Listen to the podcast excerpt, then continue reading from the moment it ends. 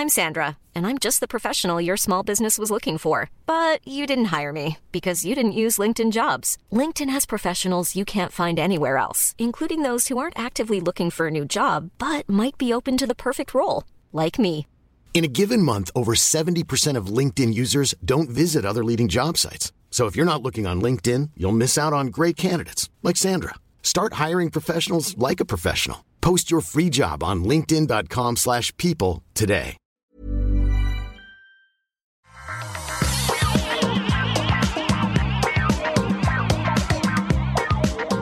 Bonjour à tous et bienvenue dans le Rendez-vous Tech, l'émission où on vous résume toute l'actualité tech, internet et gadgets. Et aujourd'hui, il y a de la matière avec euh, sans doute la plus grande catastrophe de hack de l'histoire de l'informatique. J'exagère peut-être, mais à peine. On va aussi vous parler et vous expliquer des raisons pour lesquelles Facebook se déchaîne contre Apple dans la presse et en public. On va aussi parler de Twitter qui essaye plein de choses et qui vous humanise, de la l'autre catastrophe cyberpunk 2077 et de plein de sujets tech qui ont fait l'actualité cette semaine.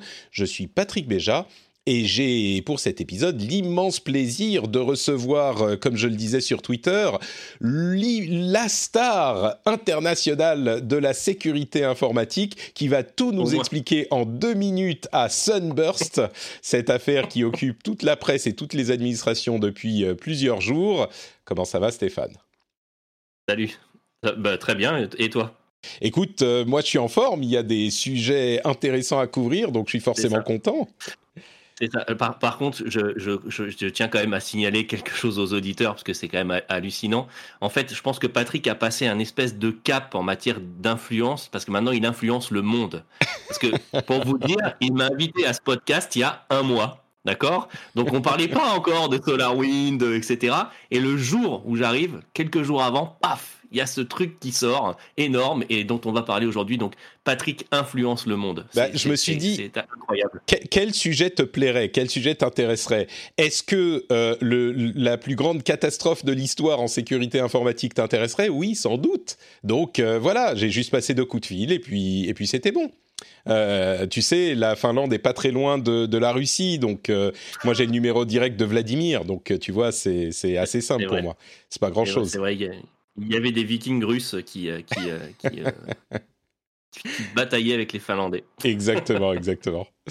Euh, on va quand même remercier les auditeurs qui permettent à cette émission d'exister, à savoir les patriotes euh, que je nomme aujourd'hui Vincent Le Mago, Le Mago Ariec, Jaël, Thibaut Declerc, Laurent Renaud, Laurent Ribaud, Yann Quétu, Romain, Alexandre Hébré, Mathieu Bodona, Jordan Lutz et les producteurs qu'on remercie chaque mois, les producteurs qui contribuent de manière exceptionnelle à l'émission.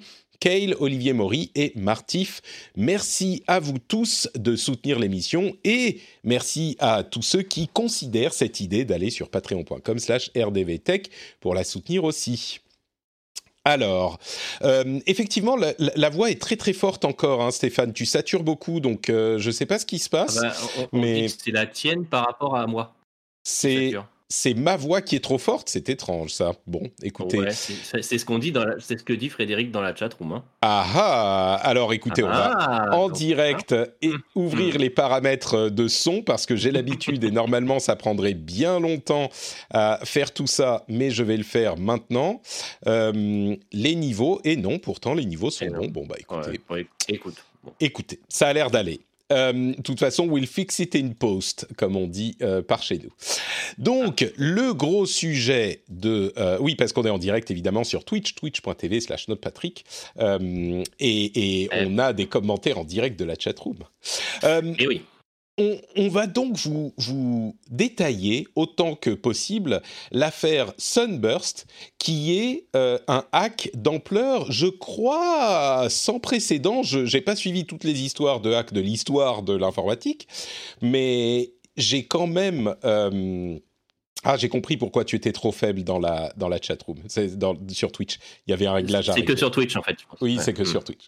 Euh, donc, il y a, euh, j'ai pas suivi toutes les histoires de hack de l'informatique, mais euh, je pense vraiment que celle-ci est la pire. Et c'est marrant quand même parce que c'est un hack qui est méga élaboré, qui est évidemment effectué par un État. On imagine que c'est la Russie, d'où ma plaisanterie avec Vladimir tout à l'heure. Euh, il y a de très fortes indications que ce serait la Russie, et ça a touché euh, évidemment des sociétés privées comme Microsoft et autres, mais aussi mmh. euh, des administrations à tous les niveaux du gouvernement américain. Et donc on va, on va parler de comment ça s'est passé, mais le truc qui est intéressant à retenir, je crois, enfin qui m'a marqué, c'est que le, c'est les scénarios catastrophes de films en fait. C'est tous les composants de scénarios catastrophes de films, sauf que évidemment, on se rend compte encore une fois que c'est pas comme au cinéma et qu'il n'y a pas d'explosion, il n'y a pas de euh, bataille avec des Uzi et des Kalachnikov, il n'y a pas de, tu vois, de, euh, de, de, de, comment, dire, c'est pas un film, mais c'est pour le coup les scénarios catastrophes dont on parle dans les films avec euh, un gouvernement étranger euh, on va pas dire ennemi, mais au moins régulièrement hostile, qui a accès aux communications de, toutes les de presque, pas, peut-être pas toutes, mais d'énormes administrations américaines comme le département du Trésor, le département du Commerce, le département, attention, de la sécurité intérieure, de l'énergie, des affaires étrangères, et ils pouvaient, semble-t-il, d'après les premières informations qu'on a, les hackers pouvaient accéder à toutes les informations des réseaux informatiques, donc les emails, les communications, les documents, etc., par l'intermédiaire de ce hack. Donc on est vraiment dans le scénario de la pire catastrophe de hack possible, je crois. Euh, alors, peut-être que tu, vas pouvoir confirmer ou infirmer la chose, Stéphane, et puis surtout nous expliquer synthétiquement, hein, bien sûr, sans rentrer dans tous les détails, mais comment ça s'est passé, qu'est-ce qui s'est passé, qu'est-ce que c'est que cette histoire de Sunburst, de SolarWind, de Orion, qu'est-ce que c'est que tout ça? Alors, euh, très, très, clairement, je pense que dans 5 ans, il y a un Michael Bay qui sort euh, sur le sujet. Hein. On, va pas, on va pas se leurrer. Enfin, peut-être pas Michael Bay. On peut faire du Shyamalan aussi hein, là-dessus, hein, avec un côté très sombre. Ça peut être sympa aussi. Euh, mais clairement, il y a, il y a Ouais, il y a de quoi faire un film. Euh, je, pense que pour moi, c'est. Euh, alors, je suis désolé, c'est un peu comme un chirurgien quand il voit une belle tumeur, tu vois. Euh, moi, je suis, épaté par ce hack. Je trouve que c'est un des plus beaux qui a jamais été réalisé, même si, même si je, ne cautionne pas, bien évidemment. Hein. mais, mais les techniques employées sont absolument, enfin, gigantesques et, et les, mecs sont vraiment très très forts. Qu'est-ce qui s'est passé En fait, euh, euh alors, juste avant, avant, ce qui s'est passé, est-ce que toi tu confirmes que c'est peut-être le plus gros hack de l'histoire? Ah oui, oui, ah oui. Enfin, clairement, euh, ou, alors connu quoi. Hmm. Tu vois, enfin, qu'a fuité en tout cas. Ouais. Mais mais oui, oui, pour moi c'est un des, c'est un, c'est un des plus gros. si, si, ce n'est, enfin. Là, en fait, on n'est pas comme dans. alors, tu sais, quand les, quand les ransomware sont arrivés, notamment avec NotPetya, où ça a bloqué des États, où on leur demandait des rançons, etc. Où ils bloquaient les systèmes informatiques, effectivement. Voilà, euh, ils bloquaient, les, systèmes. Donc là, on a réussi à bloquer quasiment tout un pays euh, avec, euh, avec NotPetya à une époque, enfin quand il est sorti.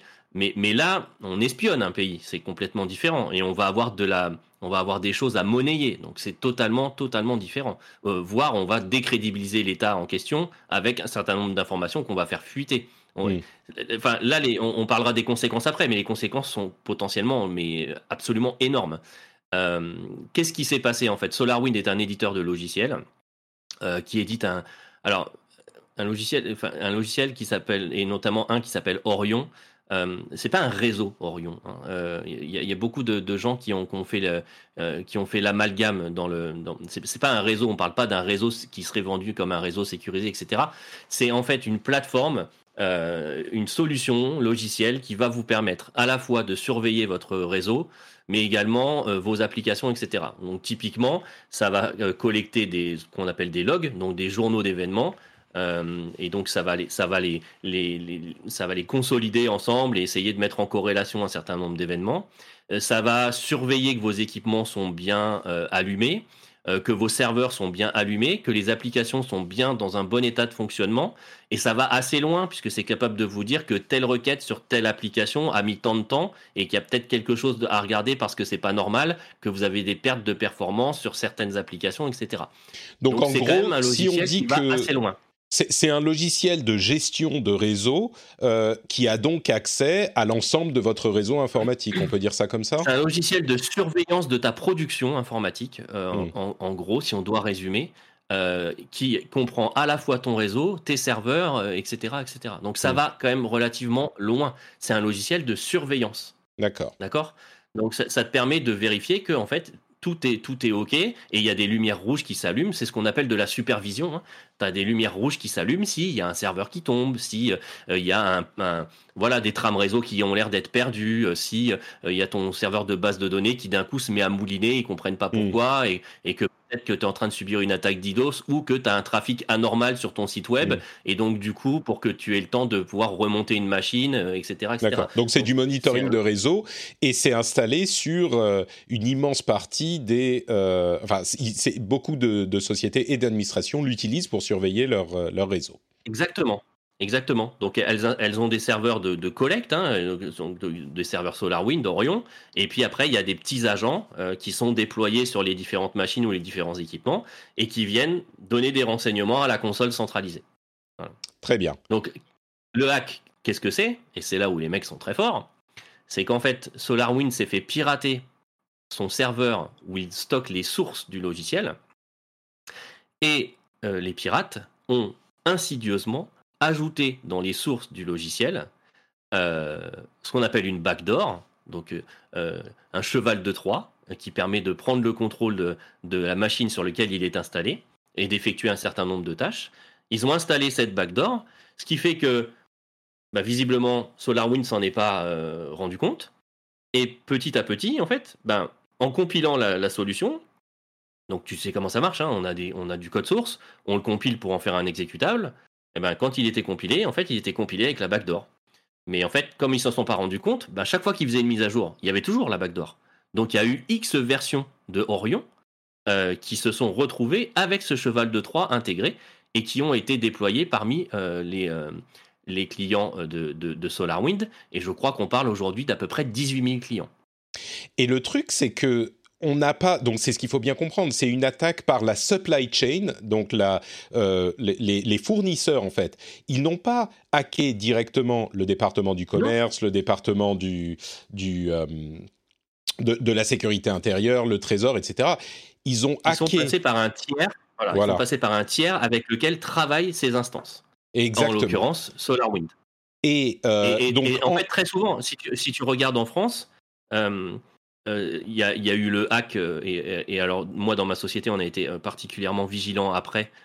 Aujourd'hui on essaye de cibler ce qu'on appelle aussi les ESN, donc toutes les sociétés de services qui travaillent et qui ont des données confidentielles de ce type de clients. Et en France il y a Soprasteria qui s'est fait hacker.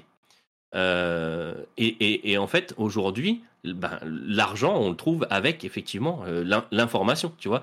Et donc plutôt que de hacker directement quelqu'un euh, d'essayer d'attaquer le département du Trésor, etc., etc., ils ont préféré partir sur une solution qui était largement déployée sur le territoire américain, donc en l'occurrence au rayon de SolarWind, et euh, par la même occasion leur permettre de hacker l'ensemble des, des, personnes qui étaient clients de la solution. C'est ça.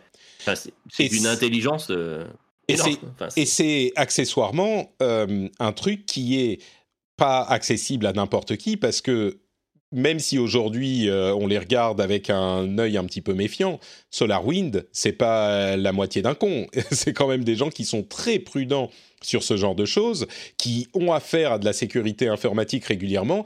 Je veux dire, c'est ce qui démontre encore plus la sophistication de l'attaque, c'est qu'ils ont réussi à installer cette backdoor dans le code de Orion et de le faire distribuer par ce biais, un petit peu comme un virus qui utilise une cellule pour se, pour se reproduire à l'intérieur d'un écosystème. Euh, sans se faire repérer pendant des mois, parce que ça a commencé il y a, euh, je sais plus, c'était en mai ou en juin, quelque chose comme ça, peut-être même avril.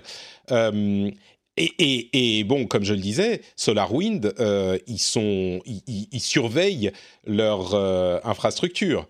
Donc, c'est vraiment en partie pour ça. Il y a aussi des, des, rapports qui commencent à sortir selon lesquels les attaquants n'auraient jamais utilisé deux fois le même ordinateur pour ne pas se faire repérer. Euh, ils ont, enfin bon, il y a, tout un tas de choses, mais tu me confirmes que euh, c'est pas facile de hacker SolarWinds. C'est pas, enfin, on peut forcément c'est de leur faute, mais d'une certaine manière c'est pas de leur faute. C'est le genre de truc que tu peux, qu'il est difficile de prévoir. Ou je suis trop gentil avec eux. Là, il faut laisser l'enquête, euh, il faut laisser l'enquête suivre, suivre son cours. Mm. Euh, non, je te confirme, c'est pas, c'est pas facile. Normalement, dans ce genre d'entreprise, on a, on a plusieurs verrous qui permettent normalement de faire en sorte que le code source est testé avant d'être compilé, etc. Donc, en général, ce qui se passe, et, c'est là où il faut voir toute l'ampleur de l'attaque, si tu veux, parce que déjà, on a des processus internes qui font que normalement, euh, voilà, le code il est, sécurisé, on passe, on est très certainement dans, un système type DevSecOps, etc. Donc, avec de la sécurité qui est ajoutée à tous les niveaux, de l'analyse de, des différents risques, euh, etc. Mais pire, normalement, on est dans des sociétés où le code est audité systématiquement avant une mise en production, euh, soit par des mécanismes automatiques avec des sondes euh, qui permettent de détecter du code, euh, détecter qui n'irait pas, qui n'aurait rien à faire là, mais très souvent aussi également par des humains, ce qu'on appelle du peer review, où en fait bah, ton copain qui est développeur, qui travaille sur un autre projet, va reprendre ton code pour regarder avec un œil neuf et vérifier qu'effectivement mm. tout va bien.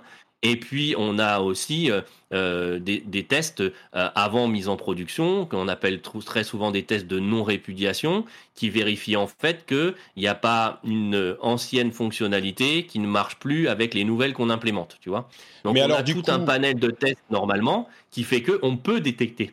Mais alors, du coup, ce que tu es, un peu en train de me contredire, ça veut dire qu'ils auraient dû. Le, est-ce que ça veut dire qu'ils auraient dû s'en apercevoir Ou est-ce que ça veut dire que c'est tellement bien caché et sophistiqué que euh, c'était à ce point difficile de s'en apercevoir. Alors, et c'est là où je dis il faut laisser l'enquête euh, se faire parce que euh, on est dans les deux cas de figure en fait. Soit il y a une faute côté SolarWind dans les processus et dans la façon dont ils auditent leur code, etc. Et dans ce cas-là, bah, ils, sont, ils sont en faute. Soit l'attaque est tellement bien menée, tellement bien ficelée et tellement technologiquement au point qu'effectivement, ils pouvaient rien voir et euh, on n'a rien, à, on a rien à leur, à leur reprocher. leur reprocher, ouais. Euh, voilà. Donc là, aujourd'hui, on n'a pas assez d'infos pour, pour, pour juger de ça, en fait. Euh, Microsoft a détaillé la manière dont a fonctionné l'attaque, qui passait pour les experts par une DLL qui était compromise dans, la, dans le, le, le, programme de Orion. la modification du code source est vraiment minime. Euh, ça ne veut pas dire que ça aurait pas dû être détecté, mais c'est vraiment minime et évidemment ça fait appel ensuite à un serveur externe, etc., etc. Euh, et d'ailleurs, il faut préciser que le réseau est maintenant euh, est, maintenant neutralisé, le réseau du hack. est neutralisé. Donc, il n'y a plus a priori rien à craindre de, de ce, ce hack-là. On commence à entendre des comment dire des, des murmures selon lesquels euh, peut-être que d'autres euh, groupes de hack auraient également ciblé SolarWinds euh, d'une manière différente et on n'a pas plus d'informations là-dessus. Mais évidemment, quand c'est une société qui est aussi présente partout, il n'est pas surprenant que plusieurs hackers essayent de la cibler. Mais hum, donc, on ne sait pas le, combien de ou quelles sociétés ont installé euh, cette version compromise du, du, du, logiciel, a priori, euh, tous ceux qui faisaient les mises à jour, et il est important évidemment de faire les mises à jour, euh, sont touchés. les dernières versions suppriment ce hack, donc il faut mettre à jour évidemment quand on connaît le problème pour, le, euh, pour être sécurisé. Euh, et Microsoft et FireEye, j'en ai pas parlé la semaine dernière parce qu'on entendait la semaine dernière des comment dire, là encore des murmures de FireEye, qui est une société qui est euh, là aussi dans la sécurité informatique, qui avait été hackée. Et c'est par là que c'est sorti, et c'est en s'apercevant de ce hack que les gens ont regardé d'un peu plus près de quoi il s'agissait et qui se sont rendus compte que le truc de, de FireEye, qui était quand même un gros problème, était la partie émergée de l'iceberg, quoi. FireEye qui s'en soit aperçu en premier, ça, j'ai envie de dire, c'est presque logique et heureusement mm. pour eux. Euh, je crois que le patron de, FireEye est passé devant le Congrès, hein, du coup, pour, mm-hmm. s'expliquer euh, sur, euh, sur, cette faille, sur cette faille de sécurité.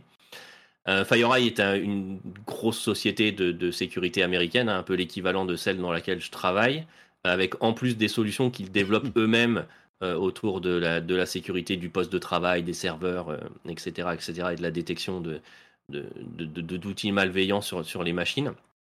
mais effectivement, ils font aussi ce qu'on appelle de, de, de, la détection d'incidents, de la réponse, enfin, pardon, de la réponse à incident. Donc c'est eux qui enquêtent aussi quand une société se fait hacker.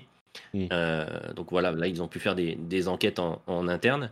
Mais on voit qu'au final, même une société comme FireEye, qui est une société de sécurité, fait de toute façon quand même appel à des fournisseurs et que bah, ces fournisseurs sont faillibles. Et aujourd'hui, euh, beaucoup d'attaques qu'on voit passent euh, euh, par des fournisseurs qui peuvent être qui peuvent être faillibles et parfois des fournisseurs de sécurité. Moi, les trois dernières attaques que j'ai gérées, donc ces deux dernières semaines, sur des clients de la région, passaient par une seule et même unique faille de sécurité sur un équipement de sécurité particulier, mm. dont, dont la liste a fuité sur le darknet. Et alors là, on n'était pas sur des choses de cette ampleur-là, parce qu'on était plus sur de, de l'accessible.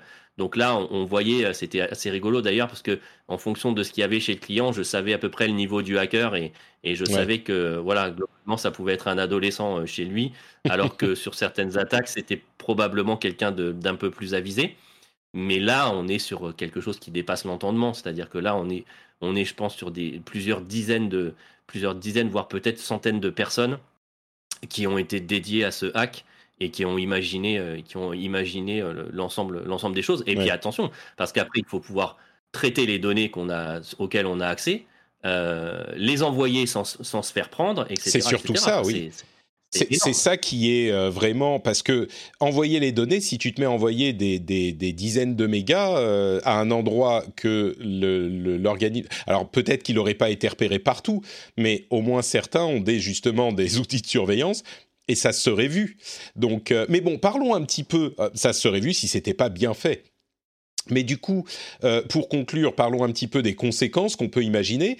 Et là, je vous avoue que on est un petit peu dans le noir, nous et un petit peu tous, parce que on ne sait pas à quel point euh, les données ont été extraites.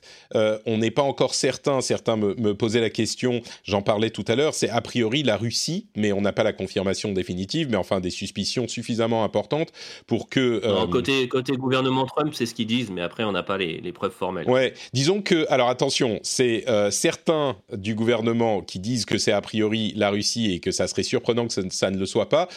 Et Trump, comme à son, habitude, dit Mais non, enfin, qu'est-ce que c'est que cette histoire euh, C'est sûrement les Chinois, voyons. Et d'ailleurs, c'est une preuve de plus que l'élection s'est mal passée et que ça a été hacké et que donc j'ai gagné. Alors que, évidemment, heureusement, Dieu merci, le, euh, le système de vote n'a pas du tout été touché. Donc, euh, bon. Mais mettons de côté les, les divagations du président américain. Euh, effectivement, comme on le disait, il y a énormément d'administrations qui ont été touchées, des sociétés privées également, peu l'ont avoué aujourd'hui, Microsoft en fait partie, euh, mais on ne sait pas. Euh, là, on rentre plus dans la, dans la politique que dans l'informatique. Quel que soit euh, l'État qui était à l'origine de ce hack, ils ont certainement récupéré beaucoup d'informations, peut-être des informations extrêmement sensibles, voire classées secret défense. Encore une fois, il y avait le département du Trésor, le département de la sécurité intérieure, donc le Homeland Security, euh, le département d'État. Et il est possible qu'ils aient eu accès à toutes les communications et toutes les informations qui étaient sur les serveurs de ces services euh, et de ces administrations. Donc, jusqu'où est-ce que ça va aller? Si c'est la Russie, je pense qu'ils vont le garder dans une poche et s'en servir euh, quand ça sera utile pour eux. Euh, de quelle manière? Comment? On ne sait pas. Encore une fois, on ne sait pas ce qu'ils ont sorti. Et de la même manière, on ne parle même pas là des sociétés privées qui ont été touchées. Parce que on sait que Microsoft a été touché quelles autres sociétés privées euh, Est-ce que, au hasard, Apple, Facebook, euh, euh, Apple peut-être pas, j'imagine, enfin j'en sais rien, hein, ça se trouve peut-être, mais Facebook, Google ou plein d'autres petites sociétés qui ont des secrets à garder, pas forcément les GAFA.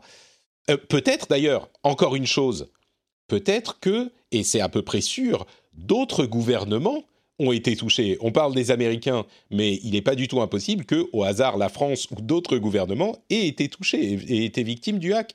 Quand je vous dis c'est le scénario catastrophe de films euh, de, films de Michael Bay sans les explosions et euh, les, les courses poursuites en voiture. On est vraiment dans cette euh, potence, enfin, on est dans cette configuration, quoi.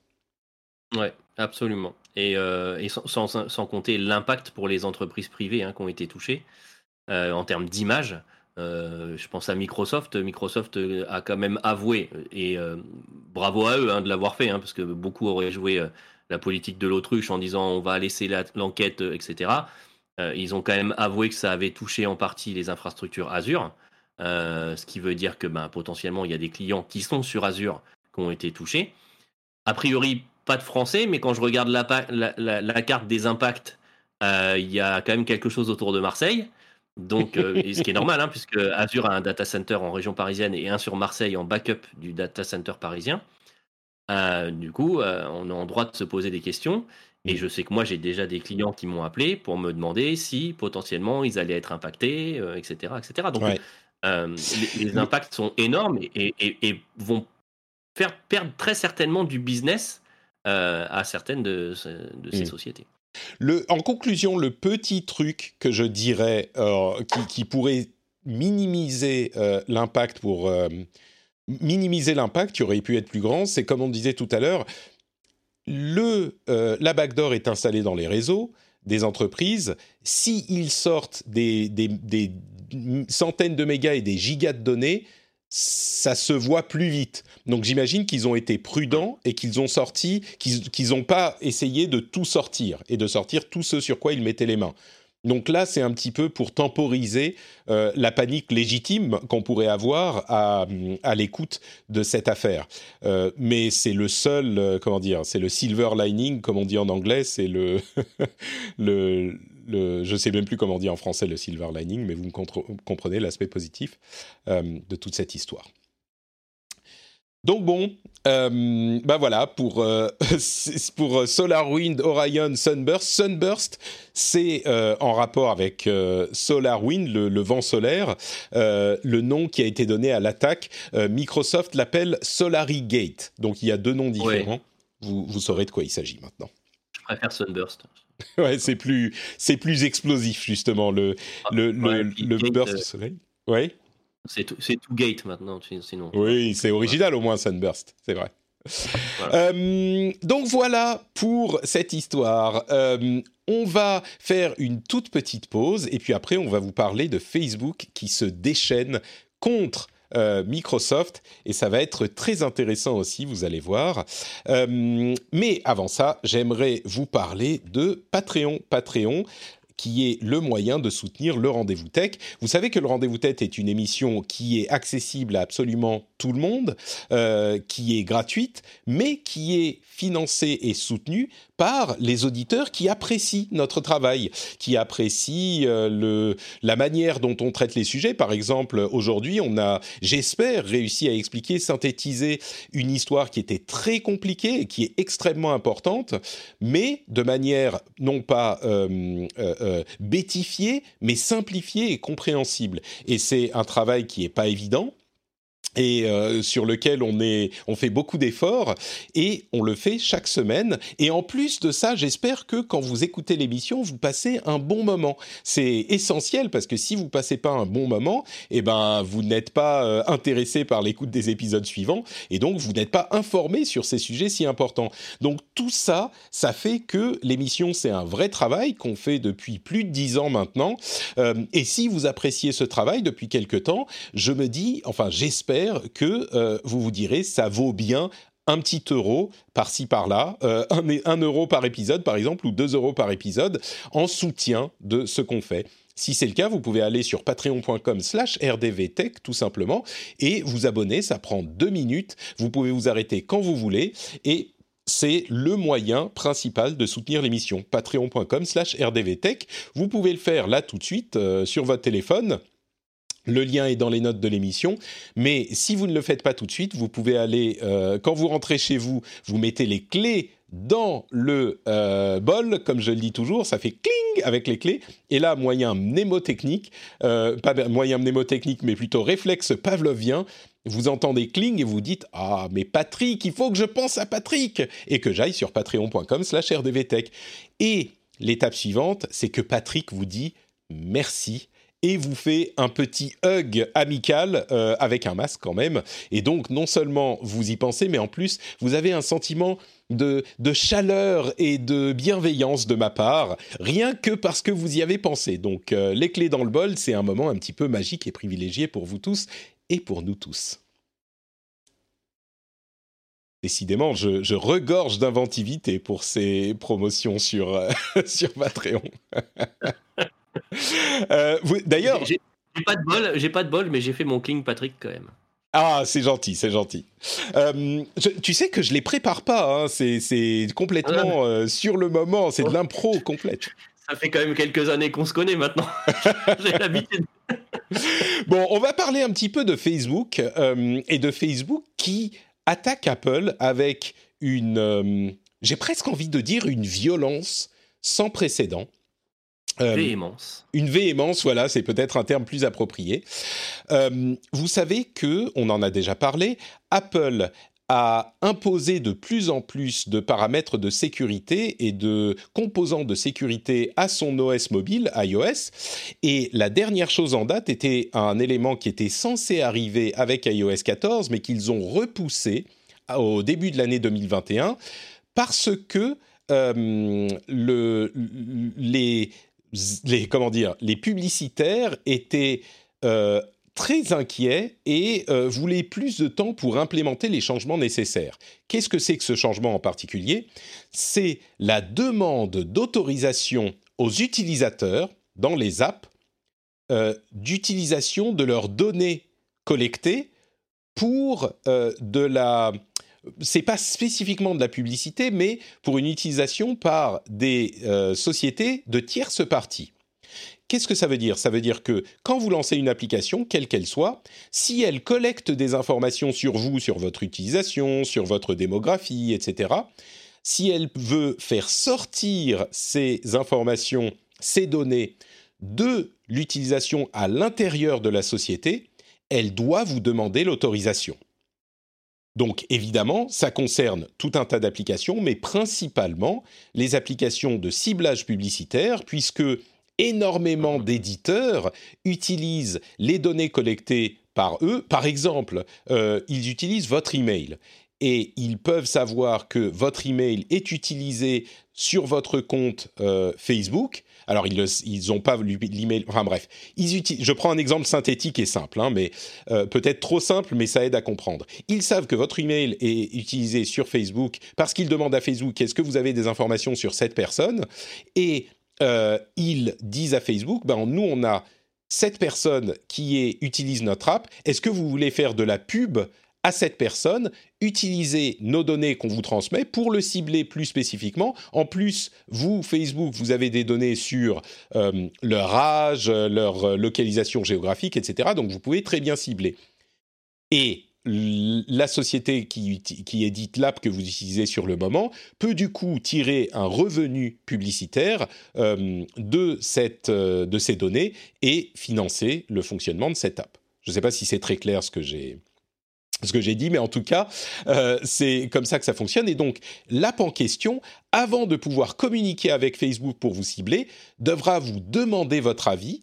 Euh, de la même manière que les apps vous demandent l'autorisation d'utiliser l'appareil photo ou le micro ou la localisation, eh ben, ils devront vous demander l'autorisation d'utiliser vos données privées pour un éditeur tiers. C'est-à-dire que s'ils utilisent vos données privées uniquement en interne, pour le bon fonctionnement de l'app, et eh ben là, euh, c'est pas nécessaire de vous demander l'autorisation.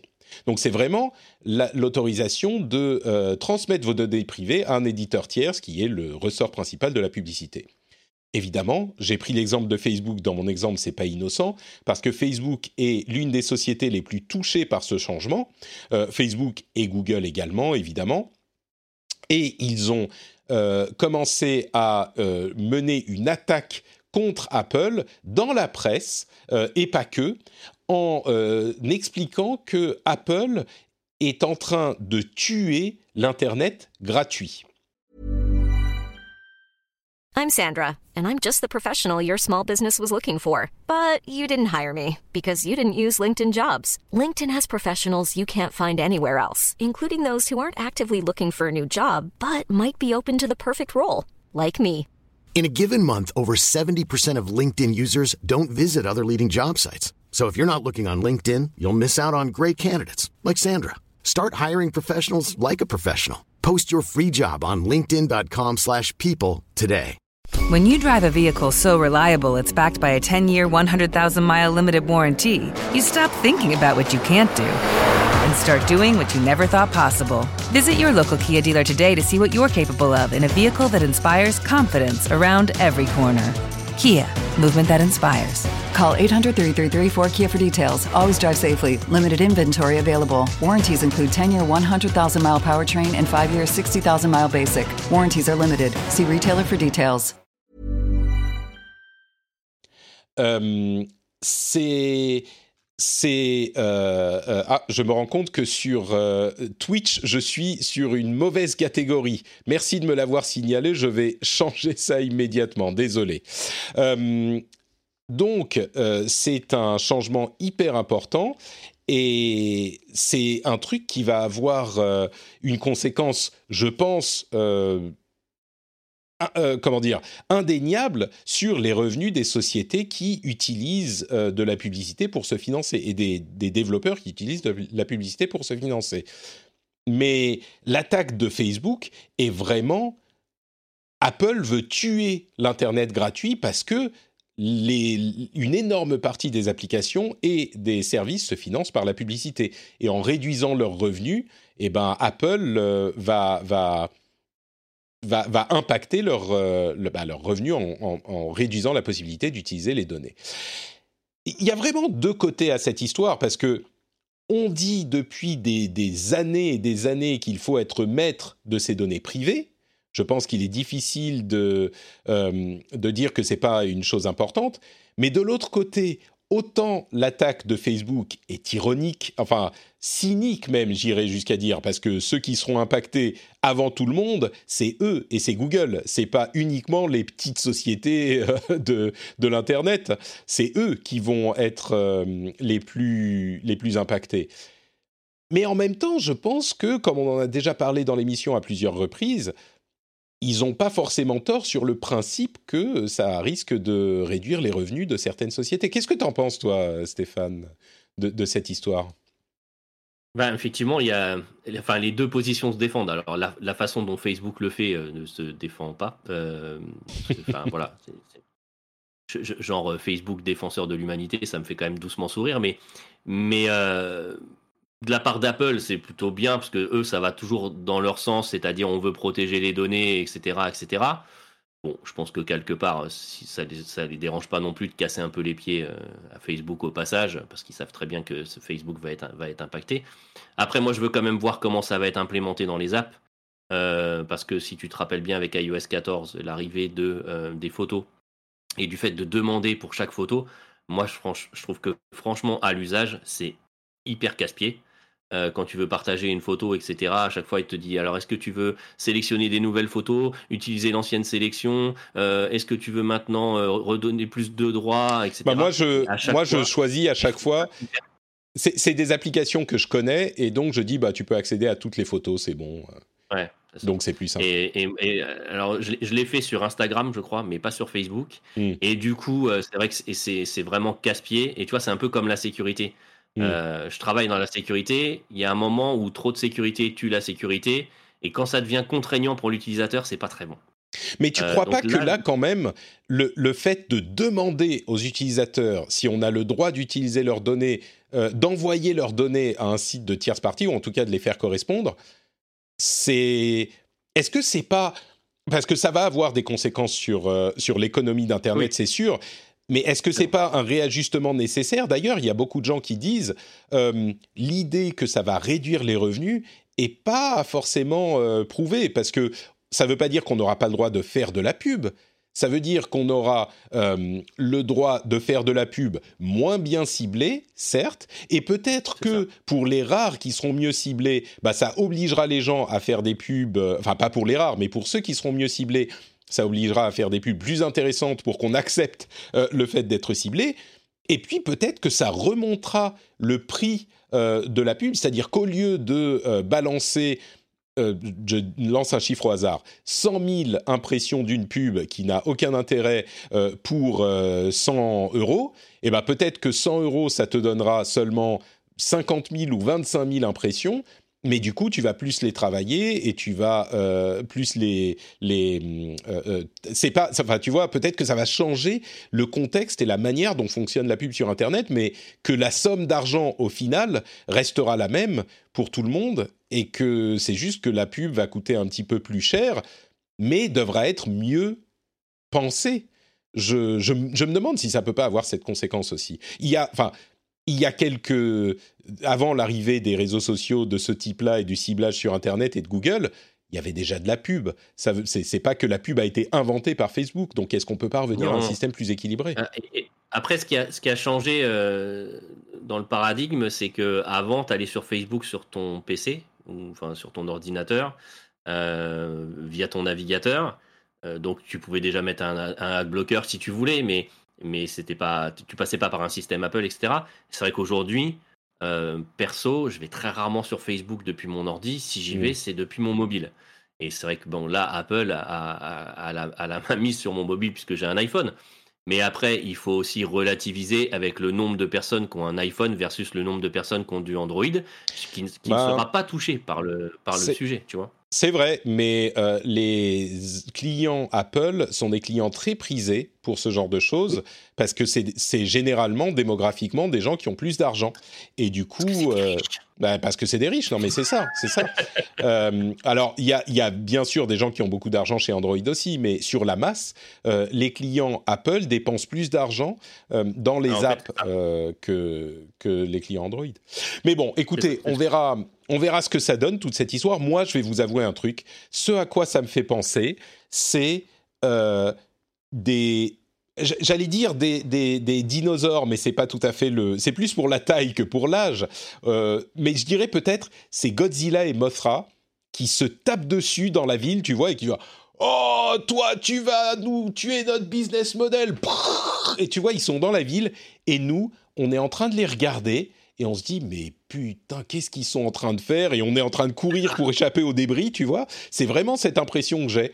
Euh, et c'est pas c'est pas. disons que on dit souvent qu'Apple protège la vie privée des utilisateurs et c'est 100% vrai. Ils le font beaucoup plus que les autres sociétés, mais c'est parce que leur business model est de ce type-là. Tu vois, c'est pas. Oui, ils, le font pour faire plaisir aux utilisateurs, pour protéger les utilisateurs, mais c'est presque un hasard. C'est que eux, leur business model est différent.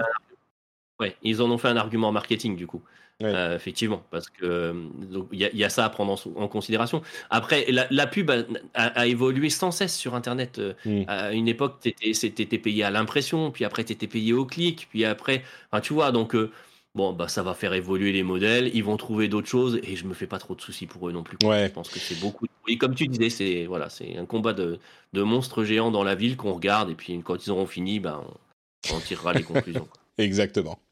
Euh, entre parenthèses, Facebook et Epic s'associent également contre Apple. Euh, on a déjà expliqué pourquoi, mais les apps de streaming, ça c'est assez intéressant. Les apps de streaming sont en train d'arriver sur iOS par l'intermédiaire de la euh, du, de, des applications web et on a de plus en plus de, de, de comment dire euh, Epic, dans son Epic Game Store, vient d'ajouter l'application Spotify. L'Epic Game Store, qui est un Game Store sur euh, PC. Et viennent d'ajouter l'application Spotify.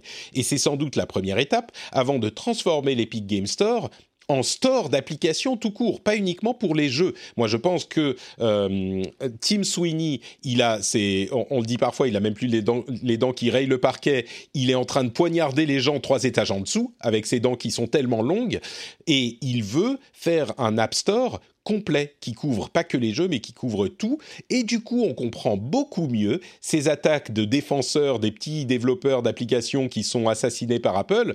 Non, enfin oui en partie et c'est philosophiquement le cas peut-être pour lui mais aussi mm. il a l'intention, enfin il aimerait bien toucher de la même manière qu'il touche le marché du PC, le marché de euh, de, des mobiles.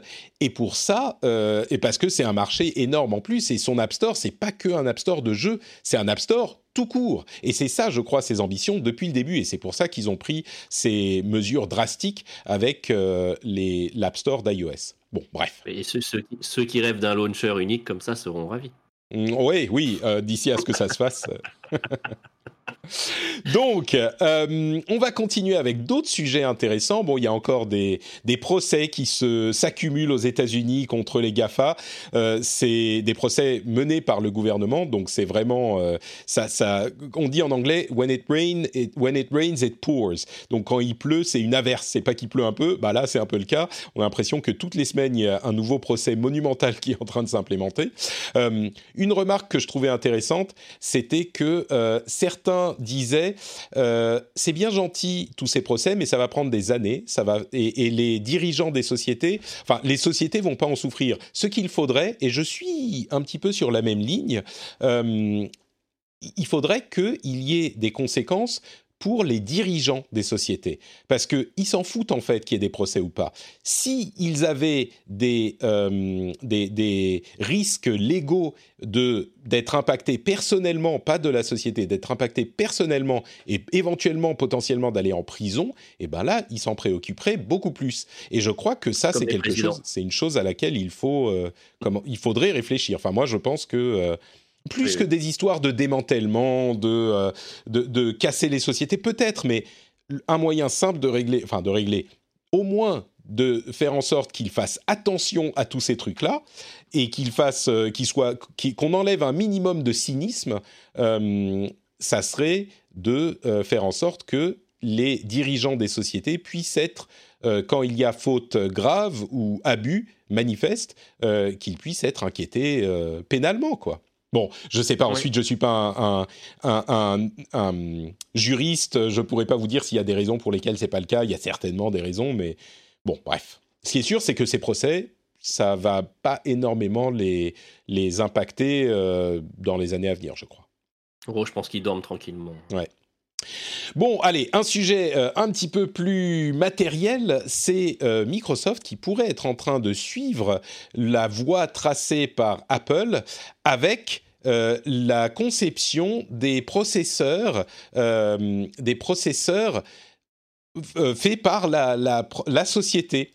Euh, Microsoft serait en train de développer ses propres processeurs pour ses serveurs, bien sûr, mais aussi pour euh, ses surfaces, ses PC Surface, qui sont les plus prompts à recevoir ce type de processeur. Mais c'est évidemment des processeurs basés sur une architecture ARM, et ça veut dire deux choses. D'une part, bah, euh, Intel est encore plus dans la mouise qu'avant, et ensuite, euh, si Microsoft s'y met aussi, ça pourrait donner des produits hyper intéressants du côté de, la firme. Je ne pense pas qu'ils vont se mettre à faire peut-être qu'ils pourraient faire des designs. Je pense pas qu'ils vont se mettre à fabriquer euh, des processeurs eux-mêmes et encore moins des PC en très très grande quantité. Euh, ça reste des PC, leur surface, euh, qui sont une toute petite partie de leur business, mais peut-être faire des designs très spécifiques à leur OS et à leur machine, et puis vendre les designs à, enfin les mettre en pas en open source, mais les mettre en, en, système de licence, de la même manière que les processeurs ARM sont en licence.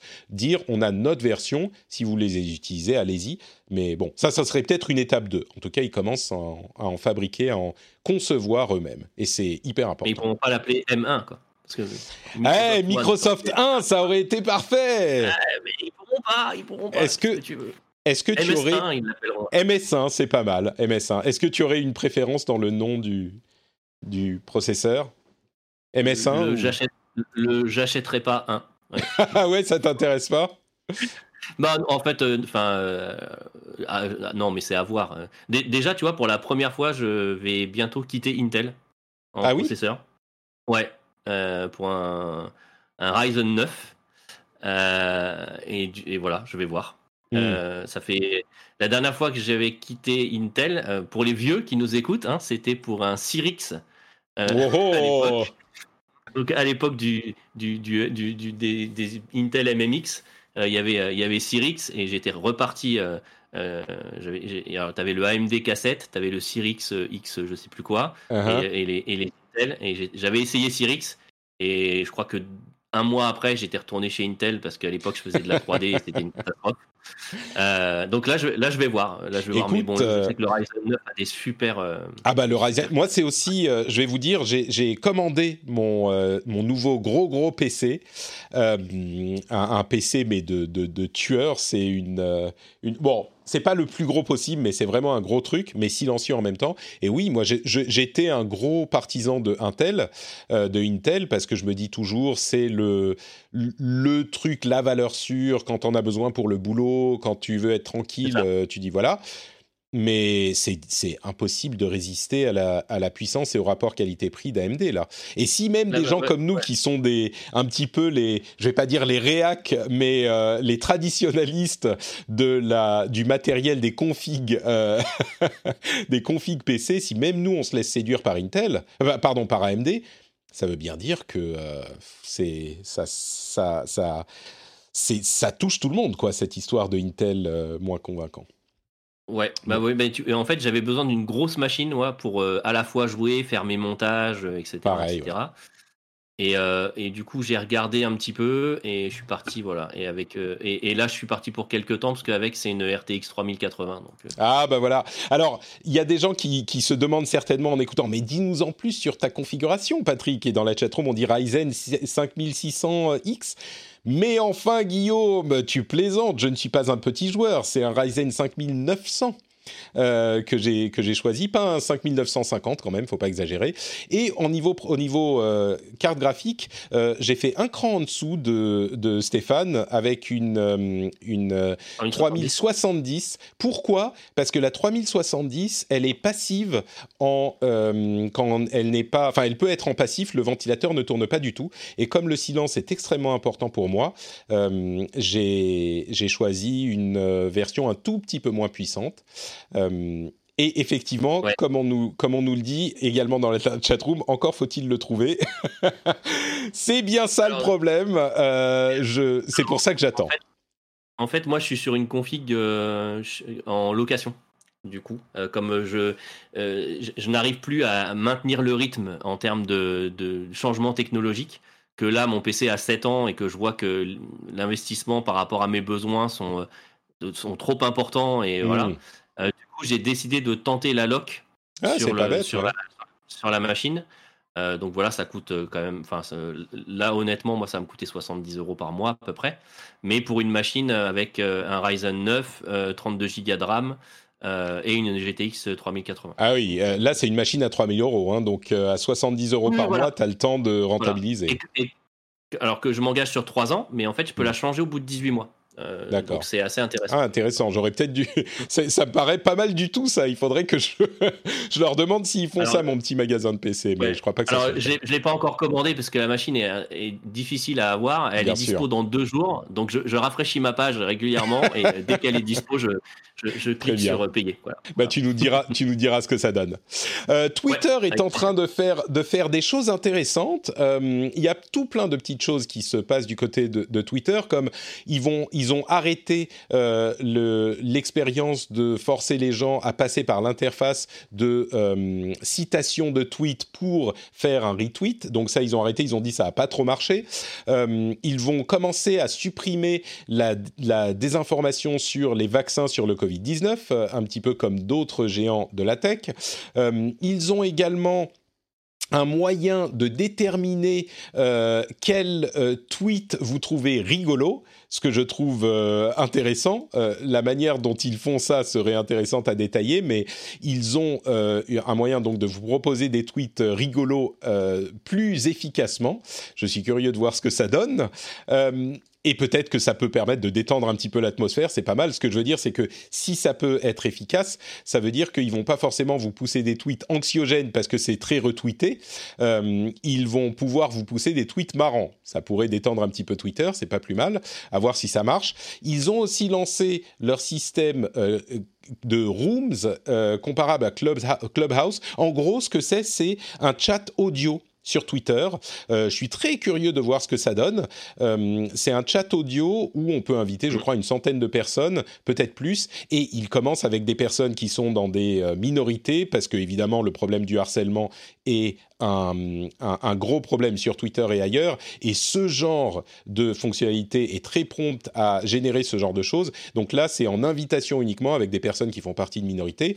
Mais le dernier truc dont je voulais parler spécifiquement, c'était euh, une nouvelle fonctionnalité qu'ils sont en train de tester, qui est euh, des humanization prompts. C'est quoi humanization prompts? C'est euh, des affichages d'humanisation de la personne à laquelle vous parlez, dans le but de réduire les comportements toxiques. Comment est-ce que ça va marcher?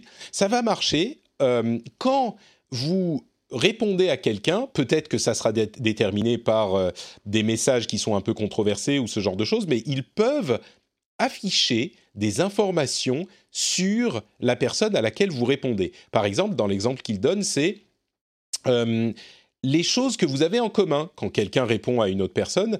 Vous et Maria euh, suivez tous les deux des sujets comme le football, les chiens et le rap et ils vous disent pas quoi dire, ils vous disent pas quoi euh, répondre, ils vous empêchent pas de répondre, mais c'est juste, et la personne à laquelle vous répondez, c'est une personne qui aime bien tel et tel gaffe, quand même, vous avez des points communs.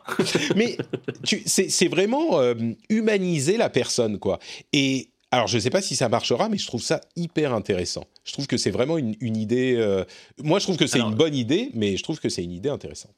C'est rigolo parce qu'en fait, c'est une tactique de euh, qui, qui, est, utilisé dans les prises d'otages.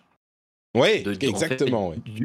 d'humaniser les, d'humaniser les personnes parce que c'est prouvé que si au, preneur d'otage tu lui dis mais je m'appelle je m'appelle Stéphane j'ai trois enfants euh, etc euh, il te voit d'un coup comme un être humain et du coup sera il sera potentiellement moins enclin à passer à l'acte ouais. c'est rigolo parce qu'en fait Twitter c'est un peu ce qu'ils ils essayent un peu de, de dire bah attends c'est une personne euh, à qui tu vas répondre vous avez des points communs regarde tu vois. Alors peut-être que ça va jouer sur la toxicité j'en sais rien. Alors sur les gros toxiques euh, euh, qu'on connaît non je pense ah bah bien sûr. Mais peut-être que du coup il y a des gens qui vont y réfléchir à deux fois. C'est peut-être pas une mauvaise chose. Ou peut-être répondre différemment ou en tout cas il faut mhm. essayer quoi. Faut essayer. On verra ce que ça donne.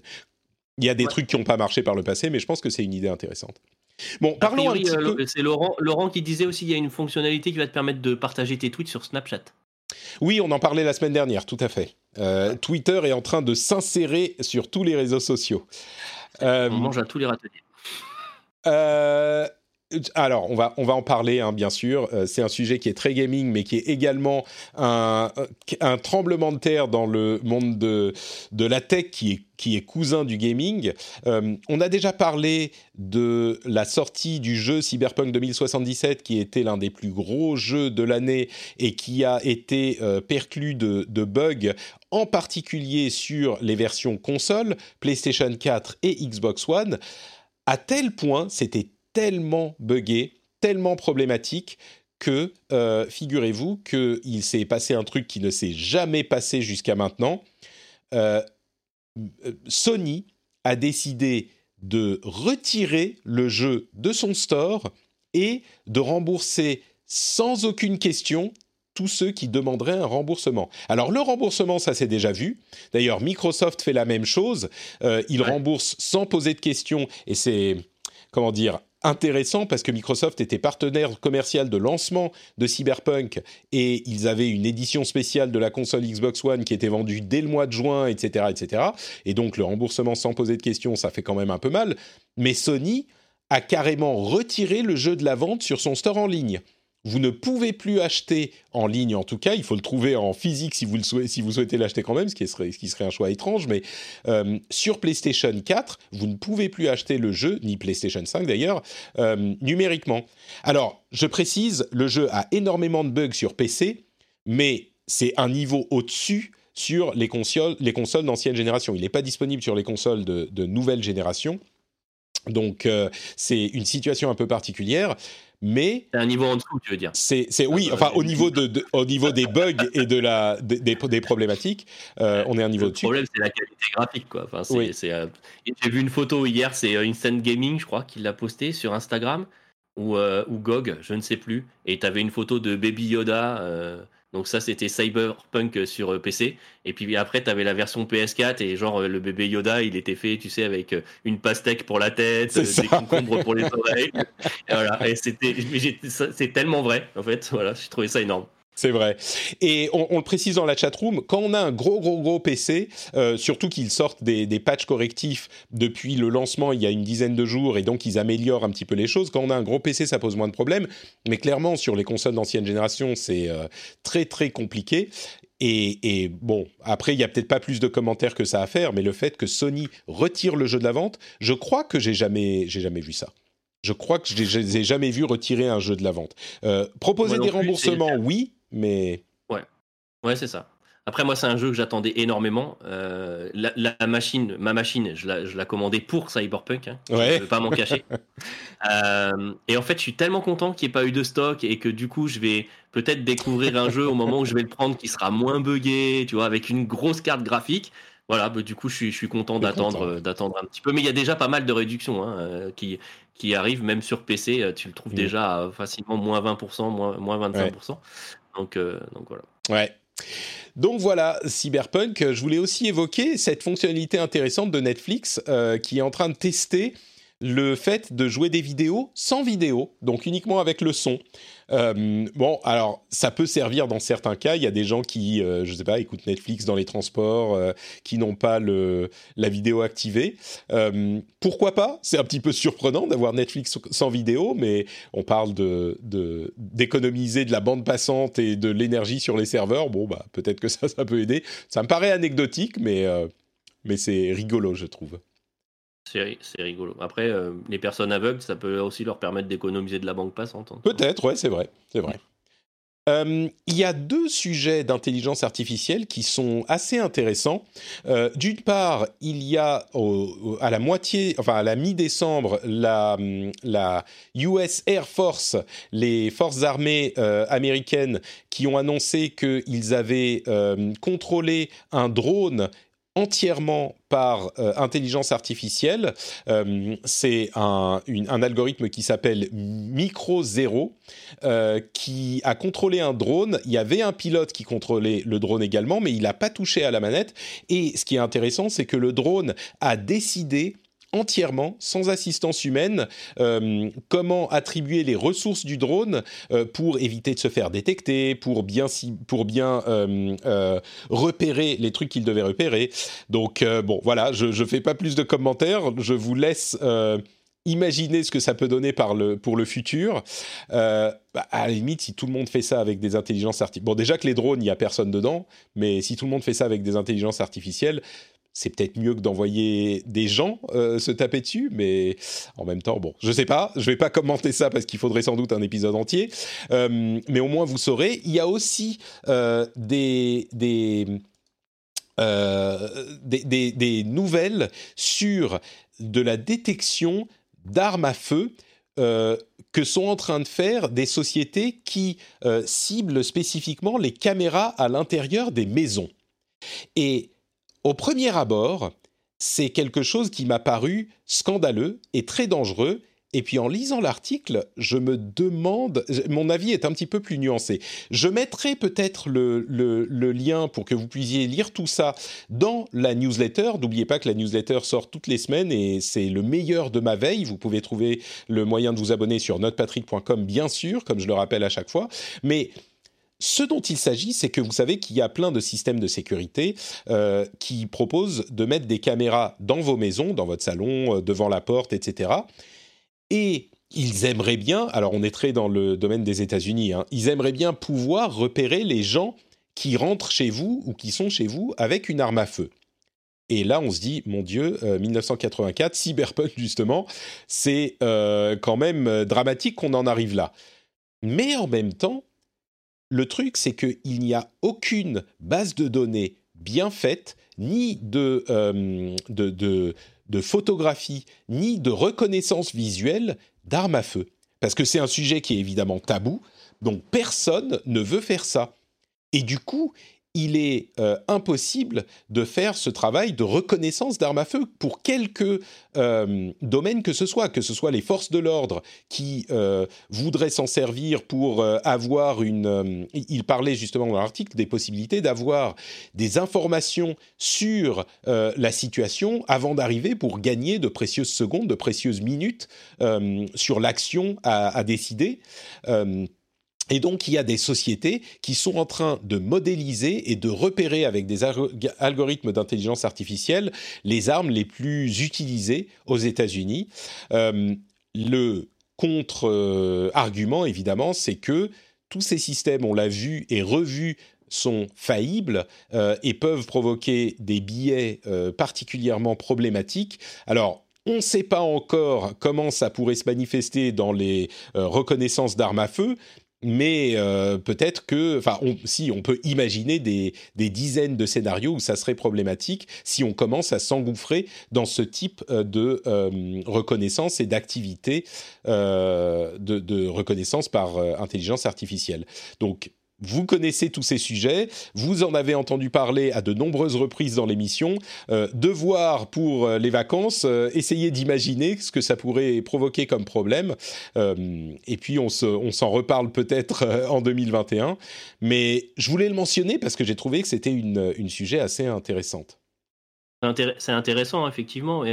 Après, il y a il y a plein de questions à se poser. quoi. Comment est-ce que tu reconnais une arme factice? Comment tu reconnais un jouet? Comment tu reconnais si c'est un adulte ou un enfant? Ça, c'est pas le plus compliqué.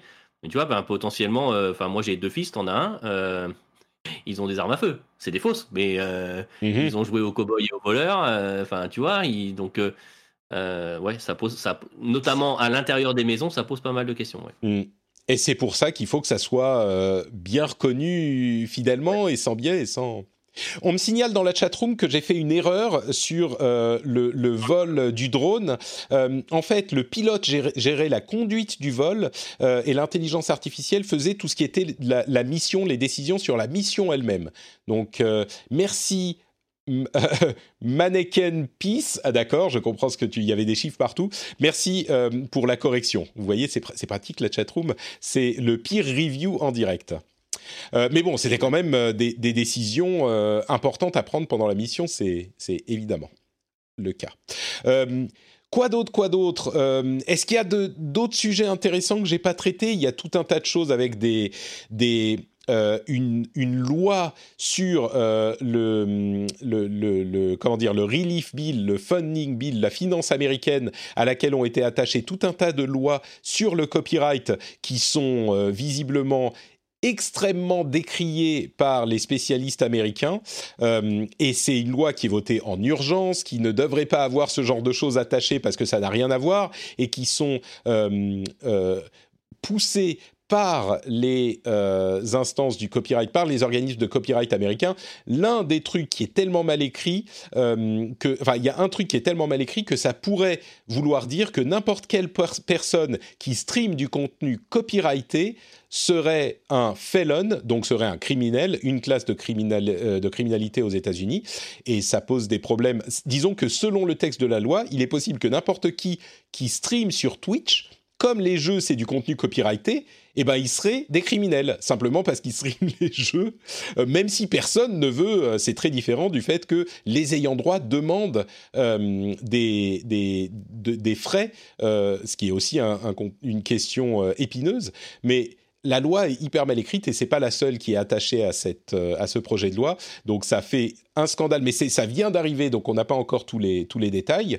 Euh, Euh, quoi d'autre? Il y a euh, également des nouveautés que va proposer Facebook. Ils font pas que des choses euh, dramatiques, mais ils ont un outil d'intelligence artificielle qui pourrait résumer un article en quelques bullet points, qui pourrait arriver très bientôt, qui a été annoncé visiblement dans un, un meeting de la société. Il y a un système de soutien aux créateurs de vidéos sur Facebook toujours, un système de soutien financier qu'on a vu par ailleurs sur euh, YouTube ou, Twitch. Euh, il y a un système de marketplace pour des personnes qui font des petits travaux. Euh, j'en parle régulièrement dans, l'émission. c'est difficile de trouver. Il y a des, sites qui font ça, mais c'est un peu difficile de trouver des gens qui font même pas des petits travaux. D'ailleurs, je veux dire des travaux à la maison, de la de la plomberie, de la réparation de trucs, bah Facebook pourrait se jeter dans l'arène également. C'est tout Facebook hein, à la fin de l'émission.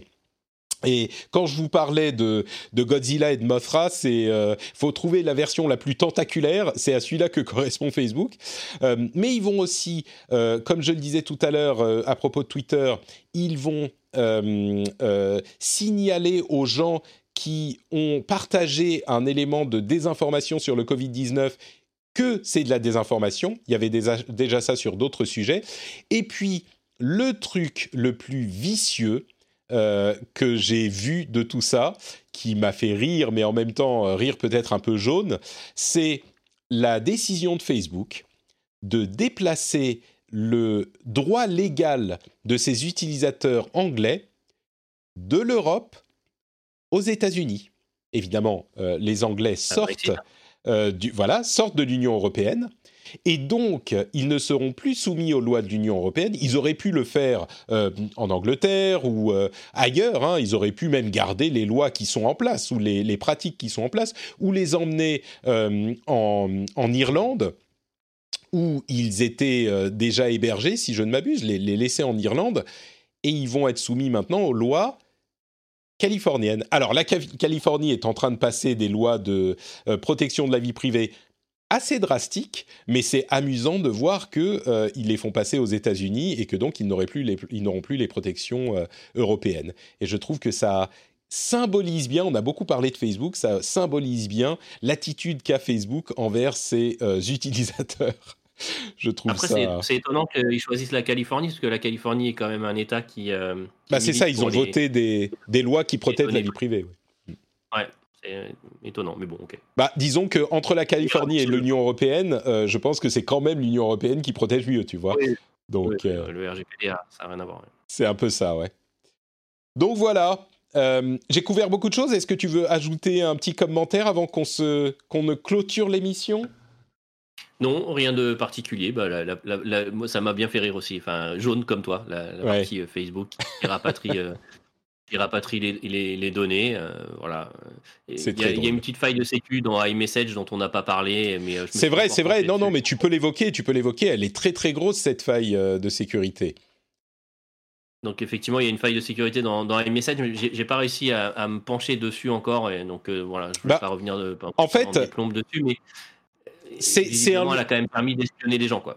Bah, c'est assez gros, hein. on, va, on va le couvrir rapidement, mais euh, c'est une société qui s'appelle NSO, qui est euh, israélienne et qui fournit des outils de, euh, de, de, enfin, pour, pour débloquer les téléphones mobiles et notamment les iPhones. Et ils en avaient une qui permettait, sans aucun aucune intervention et sans aucune trace d'infecter les appareils iOS. Euh, la mise à jour iOS 14 euh, règle ce problème, mais il y a des gouvernements, là encore, qui s'en sont servis pour espionner notamment des, citoyens moyen-orientaux et des journalistes de la chaîne de télévision Al Jazeera. Et ils avaient accès au micro, accès à l'écran, accès aux conversations chiffrées iMessage, etc. Euh, c'est une grosse, grosse faille, encore une fois qui a été corrigée, mais euh, c'était un gros morceau et c'est d'autant plus intéressant qu'il y a en ce moment euh, un procès entre WhatsApp et NSO parce que la société NSO avait fait le même coup à WhatsApp, donc la société de Facebook, il y a quelque temps, et WhatsApp avait fait un procès à NSO en disant mais vous ne devriez pas avoir le droit de faire ça parce que c'est un outil de piratage euh, qui est important. Et NSO répond euh, oui, bah vous êtes gentil, mais ça nous permet aussi de euh, débloquer les téléphones des criminels. si les forces de l'ordre ont besoin de débloquer un téléphone d'un terroriste ou ce genre de choses, et eh ben c'est notre outil qu'ils utilisent. Donc nous c'est un outil neutre. Après pourquoi les gens s'en servent, bah on verra bien ce que les gens font. Et euh, il semblerait que ça soit leur outil qui a été utilisé dans le hack euh, de l'appareil de euh, Jamal Khashoggi. Donc c'est vraiment quelque chose de sérieux. Mais donc voilà, là encore, je sais même pas vraiment quel est le, le bon avis à avoir. Parfois, j'ai des avis tranchés, mais est-ce qu'il faudrait interdire à NSO de proposer ce genre de hack? Alors, quand on voit ce qui s'est passé avec les journalistes d'Al Jazeera, on aurait tendance à dire oui. Mais si on interdit ce genre de hack et toutes les sociétés de la tech disent non, non, ça attaque le, chiffrement, euh, ça pose des gros problèmes. Mais autant les sociétés de la tech ont le droit de chiffrer autant que possible, autant je me dis, bah, c'est de bonne guerre. Les gens qui essayent de hacker les systèmes euh, en question devraient avoir le droit de le faire aussi parce que c'est un équilibre qui se crée et donc on a quand même une potentielle porte de sortie pour si on a des téléphones très ciblés notamment de criminels et terroristes au hasard, euh, mais de criminels en général, avoir peut-être une chance de pouvoir euh, accéder à ces données-là. Si c'était interdit, eh ben, potentiellement, on n'aurait aucune chance d'accéder à ces données, même si... Parce que le problème de ce genre de choses, c'est l'espionnage, la surveillance de masse, je pense. C'est pour ça que le chiffrement de bout en bout est important. Si c'est la surveillance très très très ciblée, c'est plus les mêmes paramètres et c'est plus les mêmes conclusions, je crois. Donc, euh, ouais, enfin, on est toujours quand même très borderline avec ce genre d'outils. Clairement, euh, clairement. Après, il faut pas se leurrer. Hein, il, y a, beaucoup d'outils de sécurité qui utilisent des techniques de hacking euh, pour fonctionner. Mm. quand aujourd'hui, en entreprise, pour être sûr que tu ramènes pas de virus, etc., on fait ce qu'on appelle une rupture protocolaire. Donc, tu as du HTTPS, il est déchiffré pour être analysé par la machine et rechiffré en sortant de la machine, euh, quelque part, c'est une technique de hacking. On hmm. déchiffre à un moment donné ta, transaction, on regarde si tout est OK à l'intérieur, et après on la rechiffre comme si de rien n'était pour te dire non, non, mais c'est bon, t'inquiète, ton paquet il est déchiffré. Mais en fait, non, il est passé par une rupture protocolaire et ça a été déchiffré. On est très borderline là, là encore, hmm. tu vois. Donc, euh, bon, voilà, c'est compliqué d'avoir un, un, avis euh, tranché effectivement sur, sur le sujet. Ouais. Et ben voilà, ben au moins maintenant vous saurez de quoi il en retourne. Merci d'avoir fait référence à ce sujet qui est euh, important également. Ben, je crois qu'on aura tout couvert aujourd'hui dans un épisode, j'espère, qui vous aura intéressé et plu. Si vous voulez plus de sujets passionnants couverts par euh, Stéphane, dis-nous où est-ce qu'il faut aller, Stéphane? Ah bah alors, ATLB Stéphane sur euh, Twitter, hein, ça n'a pas changé. Et puis là, j'ai repris un petit peu du, service sur Révolution 3D. Donc, si vous vous intéressez à l'impression 3D, etc., je, recommence euh, doucement, euh, doucement les, vidéos parce que je change de logiciel de montage et tout. Donc, j'ai un peu abandonné le Mac et je repasse sur PC. Donc, je découvre Première. Enfin, c'est une catastrophe. Mais bon, petit à petit, j'y arrive. Et, donc, voilà, vous pouvez me retrouver sur ma chaîne YouTube Révolution 3D. Super, merci beaucoup. Et, sur Studio Renegade dans Bits. Euh, Évidemment. Évidemment, Studio Renegade sur, euh, sur euh, Twitch et partout. pour ma part, c'est NotePatrick sur Twitter, Facebook et Instagram. Vous savez que notepatrick.com est le site où vous retrouvez tous mes liens y compris le lien vers euh, la newsletter si vous voulez vous abonner. Et euh, vous pouvez également retrouver le lien vers euh, Twitch et YouTube. Enfin, en même temps, c'est notre Patrick partout, donc c'est pas très difficile de s'en souvenir. Le truc dont il faut activement se souvenir, c'est patreon.com slash rdvtech pour soutenir l'émission financièrement quand vous rentrez chez vous et que vous mettez les clés dans le bol et que ça fait cling et que si vous ne soutenez pas encore, vous dites ah, ah, ah, vite, vite, vite, il faut que j'aille sur Patreon et si vous soutenez déjà, vous dites Oh, quel bonheur, quelle joie de soutenir une émission d'une telle qualité Vraiment, euh, ceux qui ont fait ce choix euh, ont vu leur euh, qualité de vie augmenter de manière substantielle. Ça a été prouvé par toutes les études que vous pouvez voir sur Facebook et on sait bien qu'on peut leur faire confiance à ces études-là. On vous remercie de nous avoir écoutés. Euh, je rappelle tout de même que la semaine prochaine, on aura un épisode spécial sur l'éducation et euh, l'éducation de la technologie, la manière dont on enseigne la technologie au lycée. Vous allez voir, c'est vraiment, vraiment passionnant. Euh, un grand merci à Jérémy d'avoir pris du temps pour nous parler de tout ça. C'est, j'ai appris énormément de choses. Je pense que ça vous, ça vous intéressera. On a également des épisodes spéciaux jeu de l'année et bilan de la génération entière dans le rendez-vous jeu. Euh, je pense que c'est des, épisodes qui pourront vous intéresser parce que bah, c'est les épisodes à écouter dans l'année. Donc moi j'aurai des semi-vacances pendant une dizaine de jours et puis on revient bien, sûr fringant et heureux en 2021. Euh, d'ici là je vous souhaite de très bonnes fêtes, un joyeux Noël à tous et je vous donne rendez-vous au prochain épisode. Ciao à tous